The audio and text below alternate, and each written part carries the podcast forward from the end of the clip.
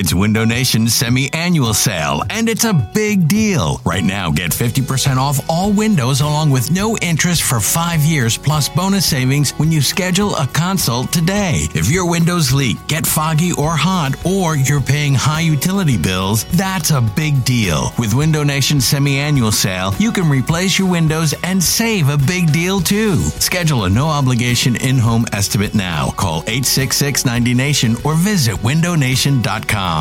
This episode is brought to you by Progressive Insurance. Whether you love true crime or comedy, celebrity interviews or news, you call the shots on what's in your podcast queue. And guess what? Now you can call them on your auto insurance too with the Name Your Price tool from Progressive. It works just the way it sounds. You tell Progressive how much you want to pay for car insurance, and they'll show you coverage options that fit your budget. Get your quote today at progressive.com to join the over 28 million drivers who trust Progressive. Progressive Casualty Insurance Company and Affiliates. Price and coverage match limited by state law. eBay Motors is here for the ride. Remember when you first saw the potential? And then through some elbow grease, fresh installs, and a whole lot of love, you transformed 100,000 miles and a body full of rust into a drive that's all your own. Look to your left, look to your right. It's official. No one's got a ride like this. There's nothing else that sounds like, feels like, or looks like the set of wheels in your garage. With over 122 million parts, you can make sure your number one ride or die stays running smoothly. So there's no limit to how far you can take it. Brake kits, turbochargers, engines, exhaust kits, roof racks, LED headlights, bumpers, whatever your baby needs, eBay Motors has it. And with eBay Guaranteed Fit, it's guaranteed to fit your ride the first time, every time, or your money back. Plus, at these prices, well, you're burning rubber, not cash. Keep your ride or die alive at ebaymotors.com. Eligible items only. Exclusions apply. You're listening to the Go Birds podcast. Welcome back to the PDQ Restaurant Point of Sale Post Game Show. Rob Ellis, Jon Ritchie. First time all post game show. We're dealing with a loss. 32 21 to the Washington Commanders, joining us as he does each and every post game show. You can hear him Saturdays 1 to 3 with James Seltzer, Go Birds, and of course the Go Birds podcast and the varying shows during the week. The one and only Elliot Shore Parks. Eliot, how are you, my man? What's up? How you guys doing? Eliot, this is these are uh, yeah these are strange waters that we're we're sifting yeah. through right now. Um, let's dig through a couple things here, Eliot. Uh, let's start with the first half, and we'll get to you know some of the controversial non-calls or calls or whatever. But uh, fifty-one to nineteen, that were the offensive plays that Washington ran to the Eagles. 51 for Washington, 19 for the Eagles. The time of possession 23-49 to 6-11. And that reeks of unable to get off the field. But give me your impressions of what went down in the first half. Yeah, I went back and looked, and do you remember the first game of Chip Kelly's head coaching career, that first half, how blown away the entire league was with the amount of plays he was able to run?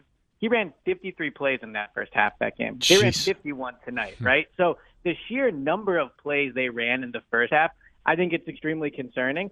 And look, one loss is not the end of the world, but I don't think there's any way around this. That was the blueprint for how to beat the Eagles in the right. first half. Like all these other teams are going to watch that tape, or yeah. really any tape of the last few games, and say this is how you come out and beat the Eagles. They cannot stop the run right now. I mean, to only have six minutes of possession in the first half is insane. I think Washington had four scoring drives alone that were over six minutes. So if they're not going to be able to stop the run, again, also, let's be honest, not a good running team, yeah, that's what you're going to see. They're barely going to have the ball. How much faith do you have that Gannon will get our run D corrected? I don't think this is about Gannon. Um, now, I have not rewatched the game yet. Watching it live, it did seem to me like they were getting in a fair amount of five man fronts. But yeah. I think this is more about they do not have good run stopping defensive tackles. Like when Javon Hargrave isn't here next year, it'll be because of games like tonight. He's not good against the run. He's excellent against the pass. He is not a good run defender. Milton Williams, not a good run defender. Fletcher Cox, not a good run defender, right? Like they don't have good run stopping defensive tackles. So yes, ultimately it is on Gannon to come up with a scheme to, to figure out how to stop that, I, I guess. But when you have four defensive tackles that can't stop the run, it's going to be really hard to, to stop the run. And it's not even like they were great tonight against the run. They just consistently got four or five yards, right? There was no long yeah. 30 yard run or anything like that. It was up front. They, they got right through. How much were the Eagles smelling themselves tonight? I really don't think that's it. I, I just think that they have a flaw, and the flaw is they can't stop the run. Right? I, I don't buy the whole "this is good for them" thing. I don't think a loss is how they can learn. Like, if you're a good team, you can learn off of wins too. And, you know, I, I don't mm-hmm. think that this was the result of them being too cocky or anything. I think this was the result of them being unable to stop the run and and the offense not being able to get on the field. What was the sentiment in the locker room? Well, there was a lot of talk about the Brandon Graham call, right? Just in terms of, you know, what, was it a good call, was it not? But I do think that the sentiment was also, you know, that they that they could learn from this and that, you know, they didn't play well and that don't you know, it's not on the referees and those type of things. Like I, I mean, this team does a very good job of saying the right thing after games. Very rarely will you get bulletin board material out of this team, and I think that's because of the leadership. I think Sirianni and Hurts say the right thing after the game, but the message was very much, you know, Washington played a good game, and we also made mistakes. Right. Yeah, Eliot. I mean, you look at it. The, the going into the game, the two Achilles, Achilles heels were run defense, special teams, and they were on full display tonight. You know, once again, they can't return anything. There was that weird yeah. Siposs you know, was it a fake? Was he just avoiding the, the, the rush? They had to kick it again because there was a penalty. Reed Blankenship early gets the roughing. I mean, you know, eventually these things are going to bite you in the rear end.